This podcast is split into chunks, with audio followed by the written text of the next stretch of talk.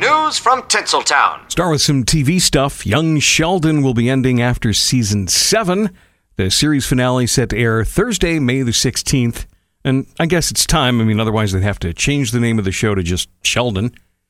FX ordered a third season of Welcome to Wrexham. New episodes expected sometime this spring. If you're not familiar, the documentary series Welcome to Wrexham follows the hopes and concerns of the residents of Wrexham, a working class town in North Wales as Rob McElhenney, you know, from Always Sunny, and Ryan Reynolds of Deadpool fame help steer the future of the town's famous football team, by which I mean soccer. It was Whitney Houston night on Dancing with the Stars last night, and spoiler alert. Warning! Warning! Warning! Barry Williams, aka Greg Brady, ripped open his shirt during his performance, but it wasn't enough. He was still sent home.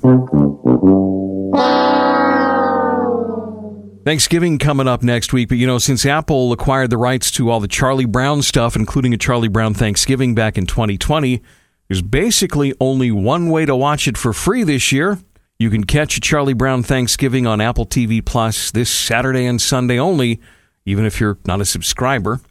While we're talking holidays, NBC's annual Christmas in Rockefeller Center special will include performances from Cher, Keke Palmer, Barry Manilow, and Chloe Bailey. It airs live November the 29th. And that's what's happening in the world of show business. Remember, if you missed my Hollywood report, it's available on demand from our website, thebusrocks.com. There you have it. News has never been softer.